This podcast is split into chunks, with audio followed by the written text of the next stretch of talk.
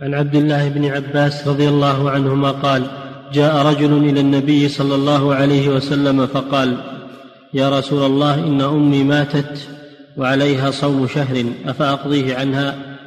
قال لو كان على أمك دين أكنت قاضيه, قاضيه عنها؟ قال نعم. قال فدين الله أحق أن يقضى.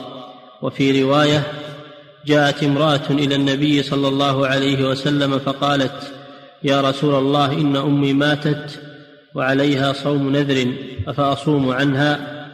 قال فرايت لو كان على أمك دين فقضيتيه أكان يؤدي ذلك عنها؟ قالت نعم. قال فصومي عن أمك.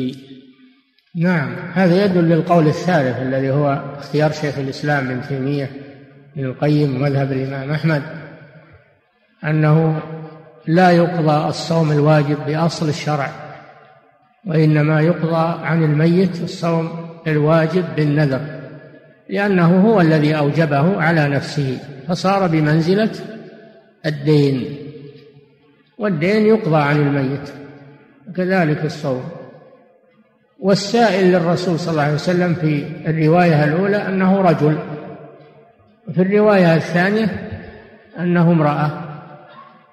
ولا يترتب على اختلاف السائل لا يترتب عليه شيء. كله سواء سواء سأله رجل أو أو امرأة. فدل هذا الحديث على أنه يقضى صوم النذر عن الميت. وهذا محل إجماع تقريبا صوم النذر. إنما الخلاف في صوم رمضان هو اللي محل الخلاف كما سبق. وفيه زيادة فائدة وهي قوله لو كان على أمك دين أكنت قاضيه أو أكنت قاضيته؟ فقال نعم أو قالت المرأة نعم. قال اقضوا الله الله أحق بالوفاء أو بالقضاء. هذا أخذ منه مشروعية الأخذ بالقياس. القياس كما تعلمون هو أحد الأصول أصول الأدلة. الكتاب السنة الإجماع القياس عند الجمهور.